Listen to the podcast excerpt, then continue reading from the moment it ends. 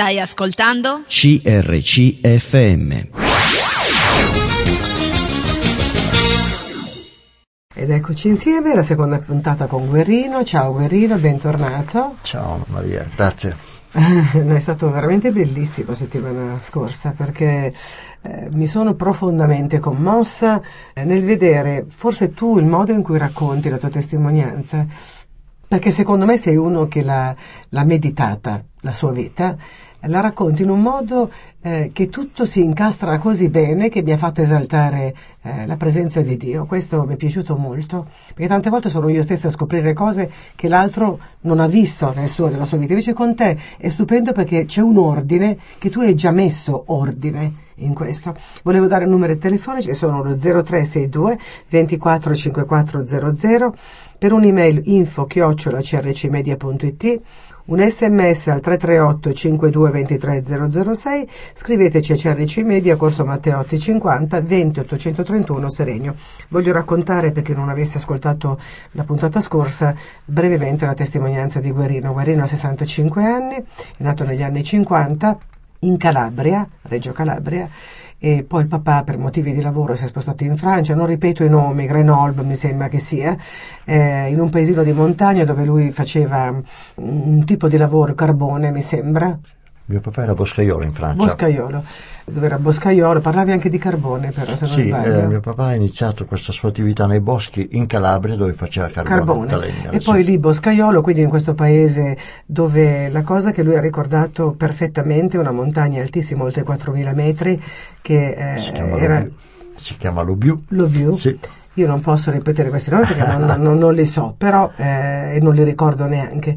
E, e l'altra cosa straordinaria che lui ricorda in maniera particolare è che è arrivato in un giorno di neve, cioè tutto il paesaggio era sommerso di neve. In Calabria forse era successo una volta che avesse visto la neve, quindi ha avuto questa impressione meravigliosa, straordinaria. Un piccolo villaggio dove lui incomincia le scuole, era già arrivato alla terza elementare, non ricorda eh, particolarmente eh, fatica nell'inserirsi nella lingua, eccetera, eh, anzi si inserisce questo italiano, si inserisce anche bene e finisce poi le scuole anche con i voti più alti, addirittura uno dei migliori, e, e si inserisce anche diciamo nel, nel paese stesso facendo il chirichetto con un prete che era che ministrava due paesi contemporaneamente, un certo fascino lui aveva per tutte le cose sacre, anche se non le capiva evidentemente, però questi colori, queste liturgie, questo Dio che nonostante tutto era lontano, però era presente nel suo cuore questa ricerca.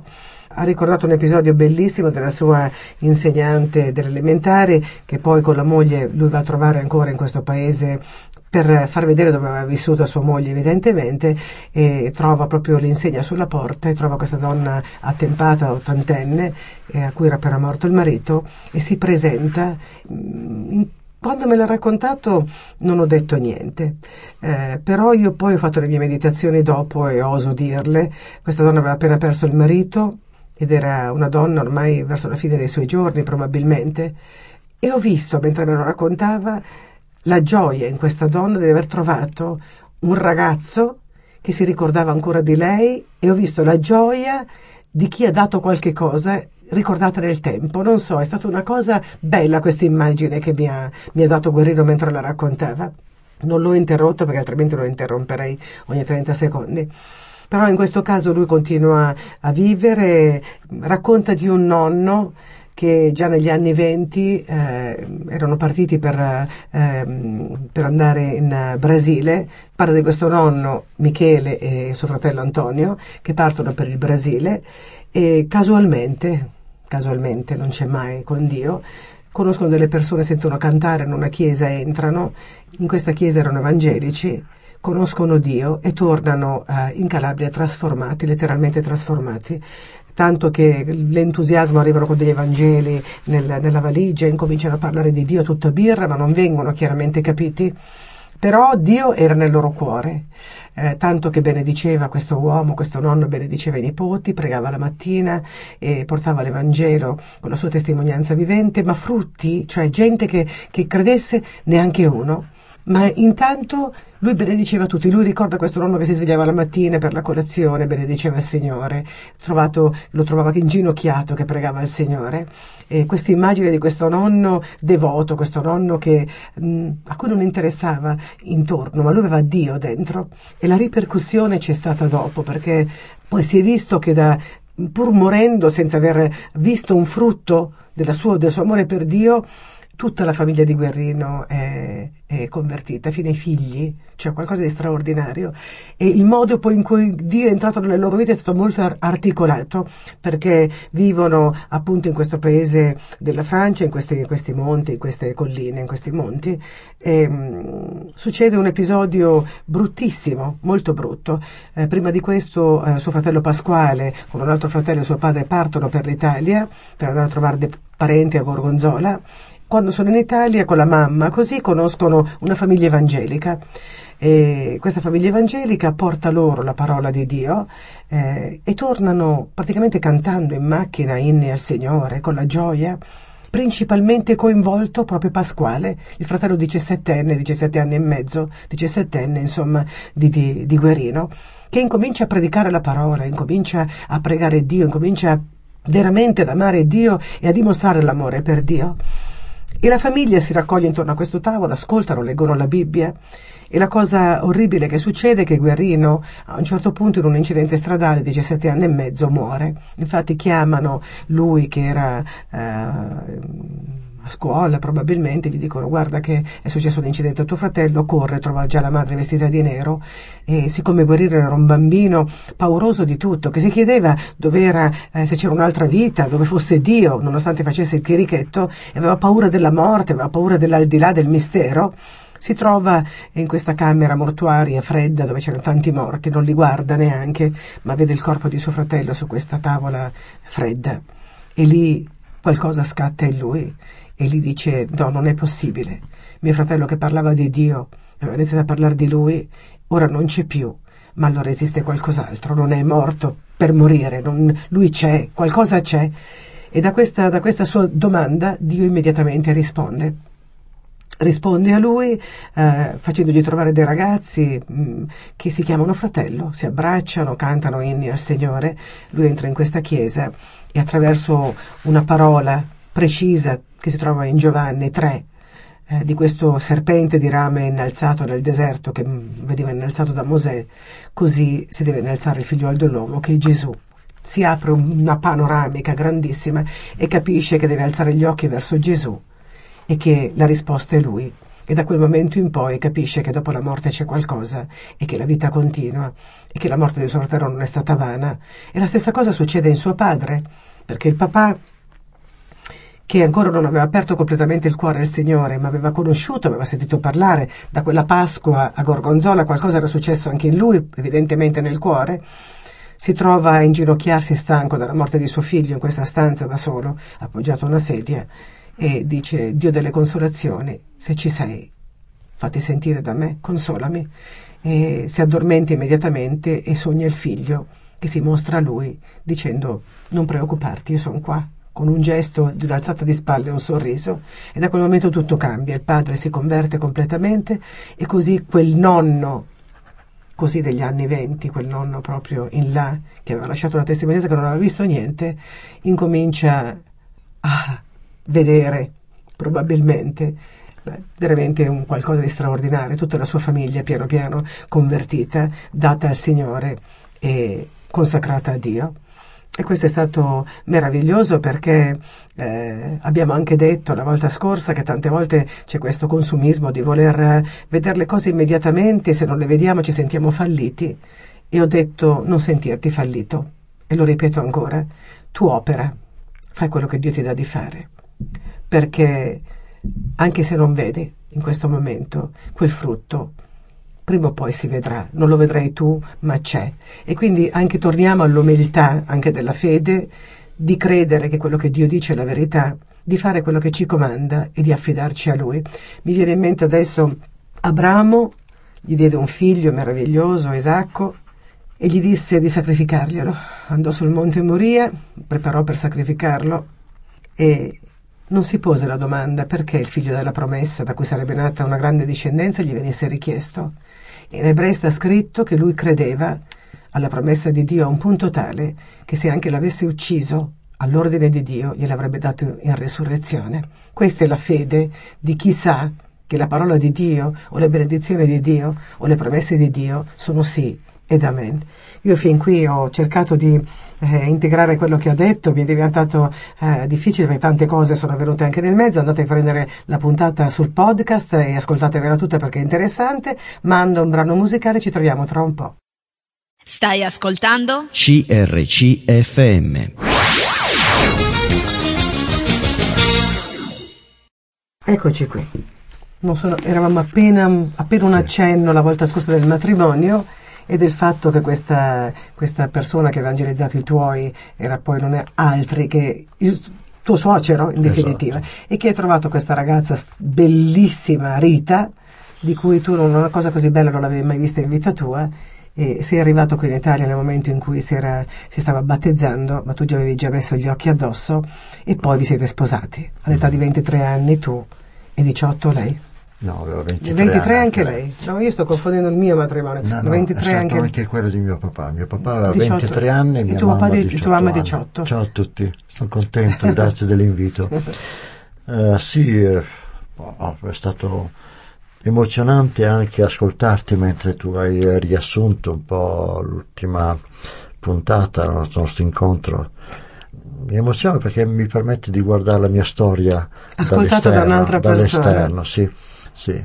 E poi è vero, sì, eh, ci siamo sposati, Rita ed io, eh, nel 73 e appena tornato in Italia e finito il servizio militare ho trovato come posto di lavoro un'azienda di Sesto San Giovanni e per quell'azienda ho lavorato in trasferta e appena sposati siamo partiti dove io lavoravo in trasferta ed era Reggio Emilia una ridente cittadina emiliana, un posto bellissimo che vi consiglio di andare, soprattutto frequentate, frequentate i reggiani, gli emiliani in particolare o generalmente, eh, generalmente è veramente gente, gente aperta, affabile, amabile.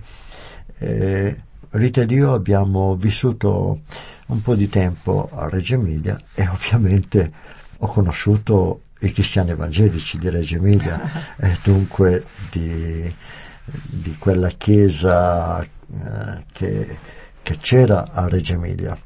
Eh, c'è un detto che dice che gli uccelli dello stesso piumaggio volano assieme.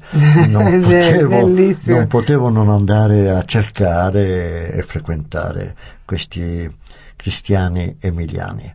Oh, allora, se nel 66 è stata una svolta per la mia famiglia, la mia vita, ecco un'altra svolta importante nella mia vita. È stato il 74-75, il mio periodo trascorso a Reggio Emilia. Oh, se c'è qualche emiliano che ascolta, spero che qualcuno dei miei amici di Reggio Emilia possa ascoltare magari in podcast, non so, questa trasmissione.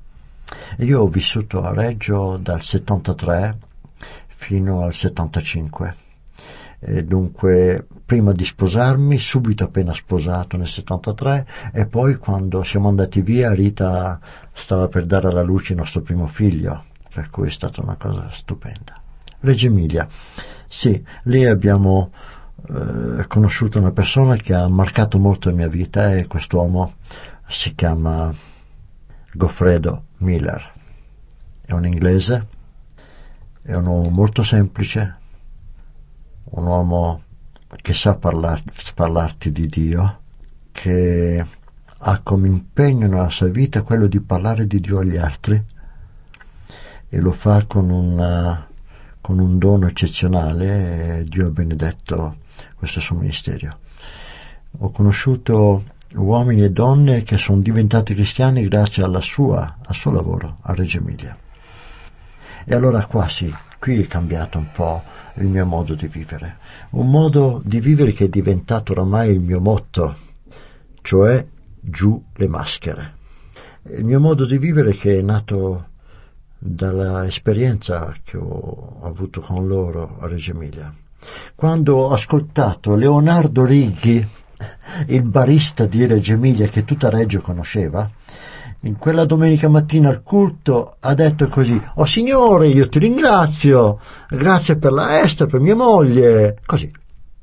E io sono rimasto sbalordito da questo suo modo di parlare a Dio. L'avevo imparato sicuramente da qualcuno. Goffredo è stato un buon insegnante in questo senso. E io ho capito che è così che devo avere il mio rapporto con Dio. Perché Dio mi ha adottato, io sono diventato suo figlio.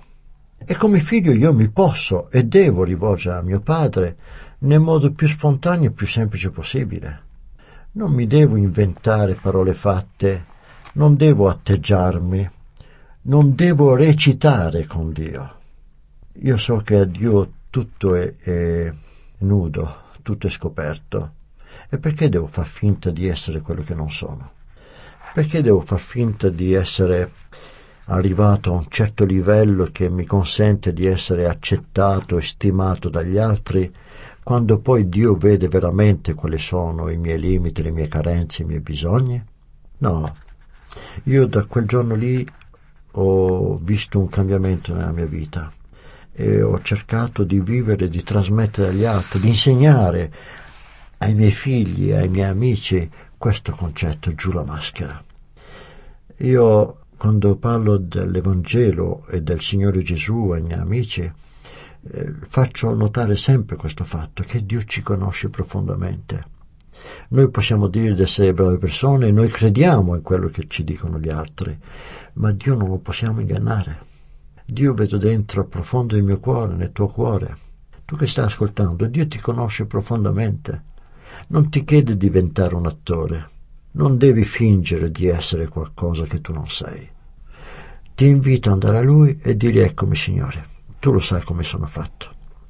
E se sei onesto davanti a Lui, se sei onesto anche con te stesso, ti rendi conto di essere tanto bisognoso del suo perdono. Perché sei un peccatore. Io quello che mi vedo sempre davanti a Lui. Io sono un peccatore il concetto siamo tutti peccatori eh, è talmente generico che ci toglie quasi ogni colpa, no? Mal comune, mezzo gaudio. No, no, eh, io sono un peccatore. Per cui quando mi rivolgo a Dio, a Dio Padre, nel nome di Gesù, io so la mia situazione di misero peccatore. E non ho bisogno di far finta di non essere così. Io so dove ho bisogno di imparare a pregare e non devo far finta di essere uno che sa pregare. Io devo imparare a conoscere dalla Bibbia, dalla parola di Dio e non devo far finta di essere uno che sa tutto. Io devo crescere, conoscere il Signore come mio Signore e mio Salvatore. E nella misura in cui io ho un rapporto e una frequentazione sempre più intima con il mio Signore, con il mio Dio, allora io sto crescendo. Se io sto lontano, allora posso avere delle forme, posso sembrare un bravo evangelico, posso sembrare una brava e onesta persona, però non sono quello che Dio vuole. Dio vuole trasformarmi completamente. E con me ha cominciato a farlo grazie a Dio quando avevo 16 anni. Ma non ha finito, Signore. Mandiamo un brano musicale tra poco. Stai ascoltando? CRCFM. Sì, eccoci insieme. Mm, volevo dare ancora ricordare i numeri telefonici 0362 24 5400 è il numero fisso, info chiocciola crcmedia.it se volete scriverci un'email. Per un sms 338 52 23 006 scriveteci a CRC Media, Corso Matteotti 50 20 831 Serenio. Stavi facendo un appello prima del brano che se non l'avessi fatto tu l'avrei fatto io. Mi spiace. Perché veramente, no, no, no, è buono che tu l'abbia fatto tu, perché questo vuol dire che il Signore voleva questo appello. Okay. Ed è questo che tu hai detto. Eh, non preoccuparti di come preghi Dio, presentati davanti a Lui come sei, perché la domanda che spesso può avere un, una persona che si sta accostando a Dio, che vorrebbe conoscere Dio, ma che dice io non so pregare, l'hai visto tu, no? In genere è questo, come mi presento a Dio? Come faccio io a pregare? E allora si trova con la preghiera liturgica, si sente costretto a dire qualcosa come un rosario, come qualunque altra cosa che sia già preformata.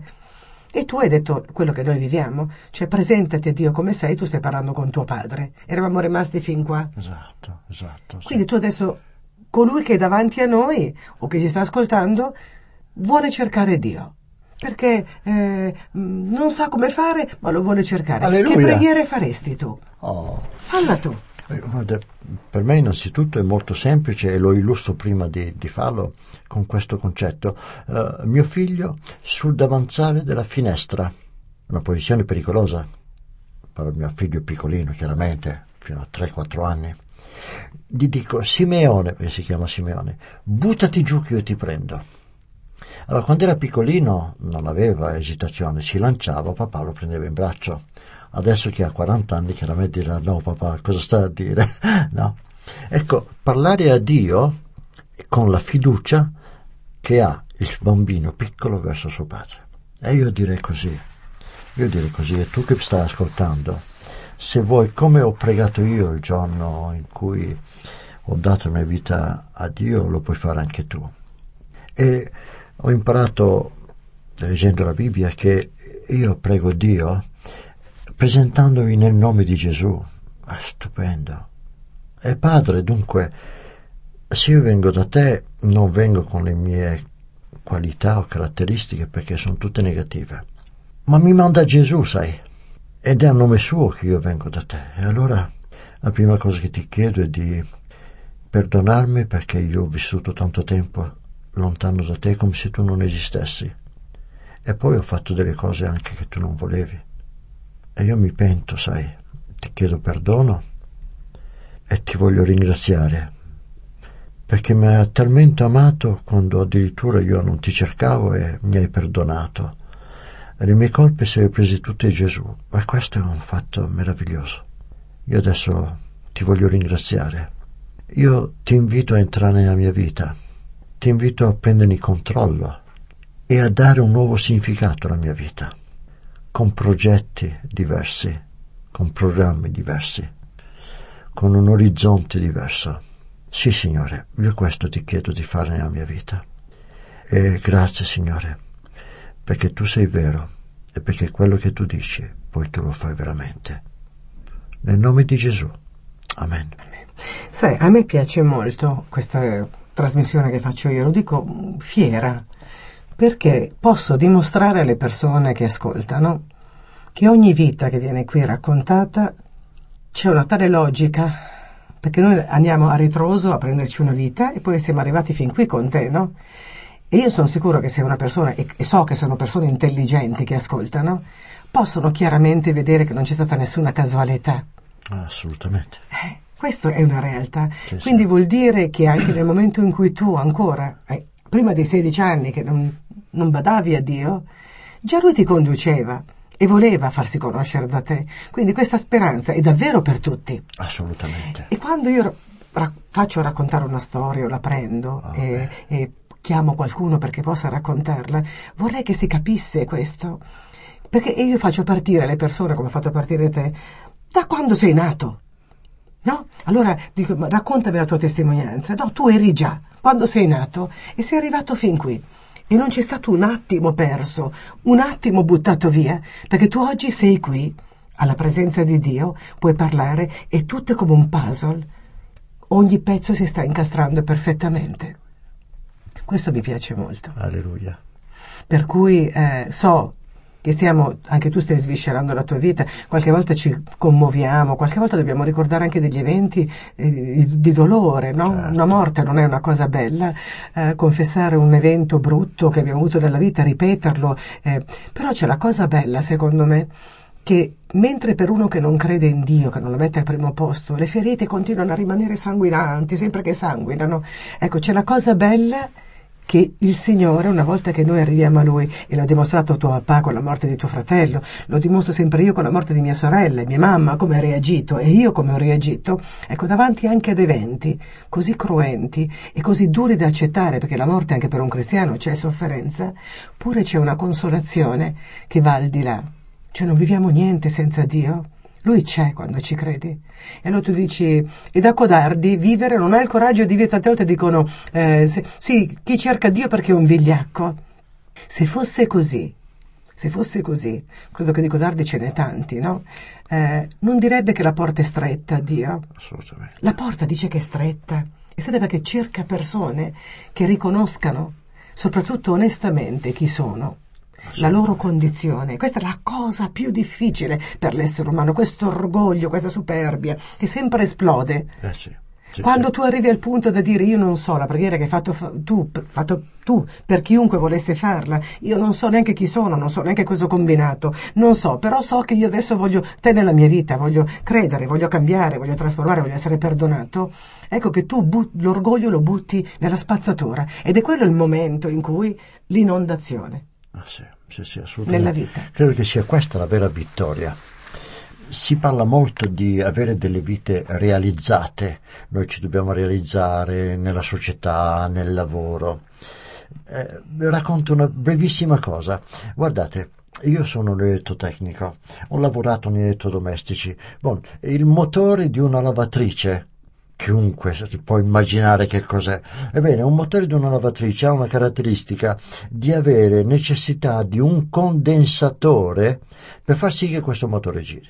Allora, un motore di una lavatrice a cui si attacca la spina della corrente si fa andare, se non c'è il condensatore non si comporta come motore, si comporta come una resistenza. E siccome la sua resistenza è molto bassa brucia subito. E quando un motore elettrico brucia è una cosa orribile da sentire, da vedere, ma quando il motore elettrico ha il condensatore collegato ai morsetti giusti, tu attacchi la spina e il motore gira. Cioè il motore fa la funzione per cui è stato costruito, gira. L'uomo per realizzarsi ha bisogno di funzionare e per funzionare l'uomo ha bisogno di Gesù. Senza Gesù siamo un motore da lavatrice che non funziona. La nostra resistenza è molto bassa e l'amore di Dio che ci alimenta non ci può salvare così. Non hai detto tu stesso che eri pieno di paure? Sì, assolutamente. Scomparse, perché? Assolutamente. Perché se tu sai la destinazione a cui sei destinato, tutto quello che c'è, che può far paura, il mistero, che non puoi controllare, perché il vizio dell'uomo è voler controllare ogni cosa. Quando tu non puoi controllare la vita, stai tranquillo che per quanto ce la metti tutta, non puoi controllarla. Me ne sono resa conto in particolar modo io quando mi sono trovata in terapia intensiva, no? All'improvviso nel giro di 5 minuti e quindi ero piena di salute sportiva, facevo non so quante ore di, di, di, sport anche al giorno, il cuore non c'entrava niente, il cuore funzionava benissimo, però in un secondo mi sono trovata con un elicottero portata in terapia intensiva e lì tu capisci che non puoi programmare la tua vita. Me l'ero tenuta bene la mia vita, figurati, non fumavo, eh, facevo movimento, eh, facevo ginnastica, mangiavo bene perché ho anche questa, questa mania, tra virgolette, di, don, di mio corpo di tenerlo in buone condizioni. Quindi non dipendeva da me, all'improvviso questo motore ha deciso che, di smettere di funzionare e in un secondo, eh, senza respiro, sono arrivata eh, in terapia intensiva. Quindi non possiamo controllare niente. Io avevo potuto controllare quello che mangiavo, avevo potuto controllare il fatto che potessi fare ginnastica, avevo potuto controllare una vita apparentemente, secondo il mio mh, criterio, sana e quindi non avevo aggiunto niente di brutto da, da sfavorire la vita, pure mettendocela tutta, tant'è che si era su una terrazza una terrazza e mentre gli altri mangiavano, eravamo in vacanza io in quel, periodo, in quel momento, mangiavano frittelle belle fritte, piene di olio, in Calabria, per giunto dopo 18 anni che non andavo, mi guardavano sul tappetino a fare ginnastica perché facevo addominali e mi dicevano, ma tu non vivi, noi viviamo con le frittelle da mangiare, con chili in più addosso, eccetera, no? Quando sono andata a finire in terapia intensiva, sono rimasti tutti senza parole, perché probabilmente si aspettavano più che uno che mangiasse le frittelle rispetto a me. Quindi questo fa capire che sì, noi possiamo comportarci bene, possiamo, ma non dipende dalla nostra vita. Non credo che tuo fratello Pasquale eh, è bastato un attimo. Io stamattina eh, venivo in macchina qui e ho detto, Signore, preservami da ogni male, perché io posso stare attenta per quanto riguarda me, ma se mi arriva uno sulla strada in direzione opposta, io non posso niente.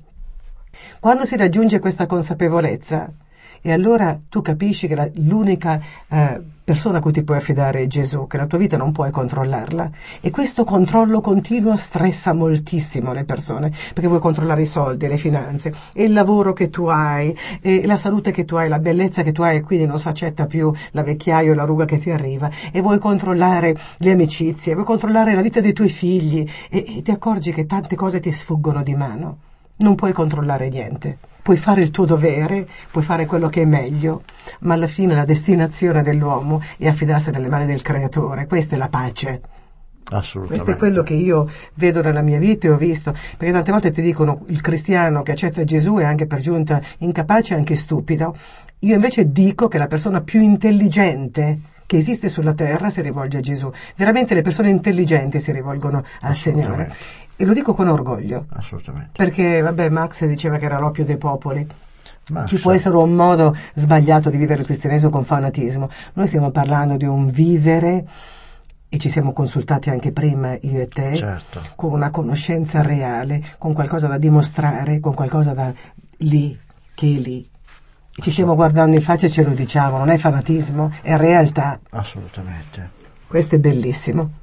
Mm, Mandiamo un brano musicale e dopo ti lascio la parola. Va bene. A tra poco. Stai ascoltando? CRCFM.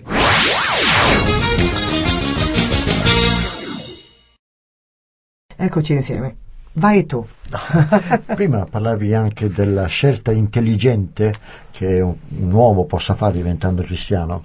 È vero, Max dice che è oppio dei popoli e ha tanta ragione per quanto riguarda le religioni, ma eh, allora parlando di uomini, Blaise Pascal, che ha fatto la sua famosa sfida, è una scelta intelligente e logica quello di credere in Dio, è la più conveniente e la più intelligente da fare. Perché? Perché se eh, quello in cui credo non c'è, beh, non ci ho smenato niente. Mi sono comportato magari anche bene, non ho fatto del Esatto. male alla gente. Beh, Ma se c'è, come c'è, e come è vero che le cose stanno, allora ci sono tutte le conseguenze, vantaggi o svantaggi. è vero. Eh, sì, sì, è importante, ecco perché anch'io io insisto su questo giù le maschere anche oggi. Oggi eh, che sono un credente, per grazia di Dio, che sto diventando un po' maturo per quanto riguarda anche la mia fede dopo un po' di anni, ho 65 anni, ne avevo 16 quando mi sono battezzato, un po' di anni trascorsi nella vita con Dio, la sto maturando, io sto imparando ancora oggi che bisogna dire giù le maschere. Ancora oggi, e lo dico qua a tutti quegli evangelici che definiscono il cristianesimo con le forme, con le cose da non fare, con l'atteggiamento da avere, con il modo di parlare che ti definisce come cristiano. No, no, no, no, no. Il cristiano è uno che mette giù la maschera. Il cristiano è quello che è autentico e vero, che non ha paura o vergogna di presentarsi bisognoso davanti a Dio, che non ha paura di dire io sono un peccatore. Non dice io ero, è abbastanza comune questo io ero un peccatore ma Dio mi ha salvato e, e io prima ero così adesso sono cosà eccetera tutte belle cose che poi sono dette da uomini tante volte donne frustrati perché nella loro realtà si rendono conto di avere a che fare ancora con un proprio io un proprio, un proprio se stesso che ha sempre sta tendenza a peccare che è portato continuamente a fare ciò che a Dio non piace. Dice perché? Allora San Paolo diceva chi mi libererà da questo corpo di morte? La vittoria, la libertà c'è, sì, è disponibile, ma è disponibile quando noi riconosciamo il nostro bisogno. È disponibile se tu che stai ascoltando ti rendi conto che veramente in te non c'è nessun bene, non c'è nessun desiderio di fare quello che Dio vuole. E allora arrenderti quello che dicevi tu prima, Maria. E allora eh, dire giù le armi, io tiro su bandiera bianca, io eh, depongo la mia spada e ti lascio a te vincitore. Allora sì che si realizza la vittoria. Allora sì che lasciamo che lo Spirito di Dio entri e viva in noi. Gesù diceva io sono la vite, voi siete i tralci. Se un tralcio porta del frutto viene mondato, cioè c'è la lavoro di potatura, perché ne porti più frutto? Ma se un tralcio non porta frutto, viene tagliato, è reciso, si secca, viene bruciato, non c'è altra destinazione. Per cui tutto quello che tu puoi avere lascia scorrere la linfa di Dio in te e poi è Dio che opera. Hai capito che la resa È questa che ti dà invece la vittoria, una vittoria di una vita nuova. E questa vita nuova è lo Spirito di Dio, lo Spirito Santo, che produce in me, in te che ascolti, il frutto dello Spirito. E sai che cos'è questo frutto? Amore, pace, dolcezza, bontà, gentilezza, autocontrollo, un sacco di cose belle di cui Paolo dice non c'è nessuna legge che lo vieta. Realizzati anche tu. Perché se cerchi di farlo col tuo sforzo è chiaro che non ce la farai mai. Oggi tu uh, ministri insieme a altri anziani di chiesa, una chiesa in Monza Brianza, vero? Oh, grazie di parlarne così. Sì, no, è la, sì. è la realtà, perché sì, magari sì. qualcuno ascoltandoti no, può oh. dire, beh, eh, come faccio a, a, potresti essere piaciuto a qualcuno, potresti aver toccato il cuore di qualcuno, e potrebbe qualcuno volerti ritrovare, perché no? Eh, è una chiesa, avete una chiesa in Monza Brianza? Sì, noi ci ritroviamo eh, abbastanza regolarmente la domenica mattina alle 10.30 in via Elvezia 14 a Monza. È proprio eh, sotto la Carglass, senza fare pubblicità, però eh, è facile da trovare. Lì c'è un campanellino, c'è scritto Missione Monza Brianza, voi schiacciate lì, vi apriamo e poi possiamo continuare ecco, a chiacchierare. Tanto, tanto Benvenuti. Questa è già una, un'apertura di speranza, chi fosse interessato. Tu adesso sei sposato con questa bellissima signora di 65 anni e nel frattempo hai avuto tre figli anche. Sì, ho tre figli, il maggiore è il primo, uh, è un maschio, si chiama Simeone che ha 42 anni. Le altre due figlie femmine, Miriam che ha quattro bambini, dunque abbiamo quattro nipotini meravigliosi, e Marta, Marta che mh, mm, abita qua in zona anche lei. E, sì, sì, sì, questa è la mia famiglia la, la oggi. famiglia oggi. Tre figli non sono pochi. Sì. Nel servire il Signore, intanto anche lavori e il tuo servizio a Dio è fatto dedicando tutto il tuo tempo a disposizione per il Signore, perché poi è così, no?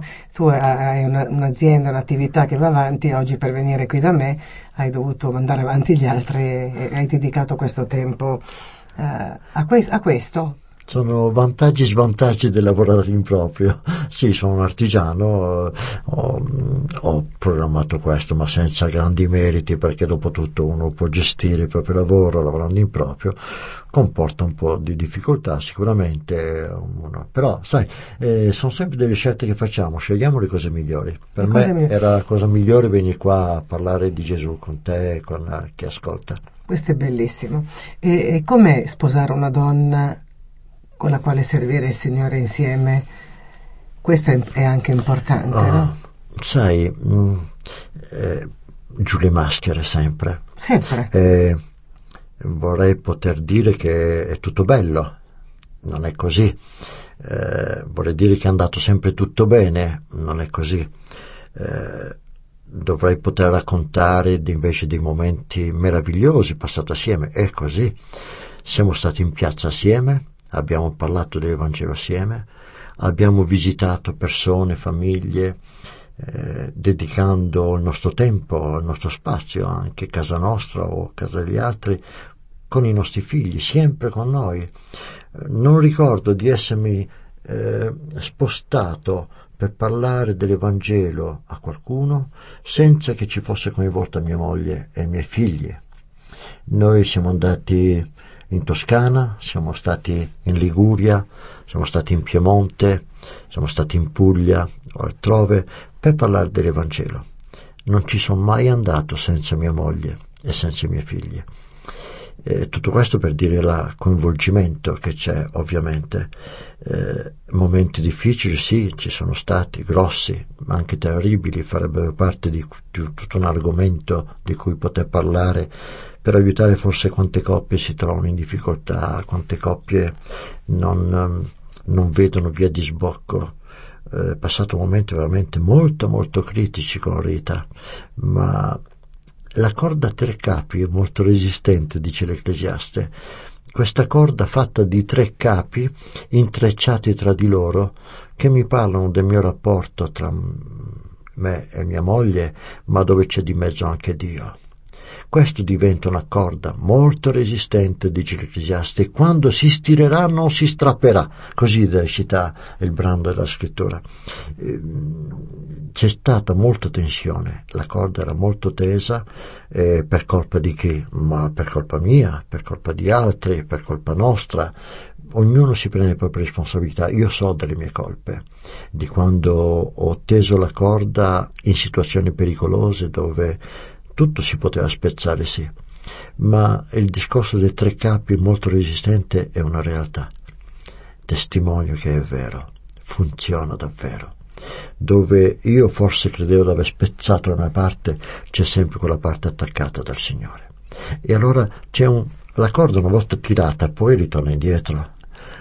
Tornare indietro e, e, e dire noi vogliamo invecchiare assieme noi vogliamo essere complici, noi decidiamo di amarci ancora, noi decidiamo di camminare insieme, noi non vogliamo girare pagina, vogliamo continuare la storia assieme.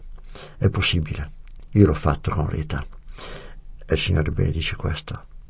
Siccome questo è un tempo difficilissimo, molto difficile, no? Tutti divorziano, eccetera eh, in merito a questo, visto che ci è rimasto forse un minuto, e visto che è un argomento che hai toccato, che tu hai vissuto, se ci fossero coppie in difficoltà Sì, che pensano che non c'è più niente da fare, sì. la Chiesa sanno dov'è, no? la tua l'abbiamo detto prima, ma c'è anche la speranza.